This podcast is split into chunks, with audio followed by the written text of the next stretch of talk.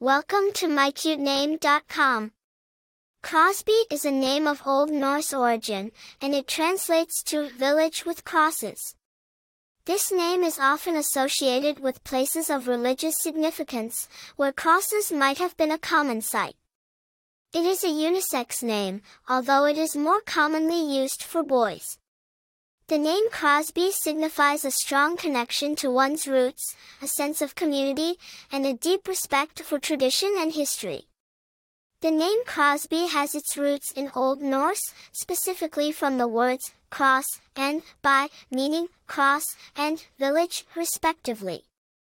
It was originally used as a surname and was common in areas with Viking influence, such as the north of England and Scotland. Over time, it transitioned into use as a first name. The name gained popularity in the 20th century, largely due to famous personalities like Bing Crosby, an influential singer and actor.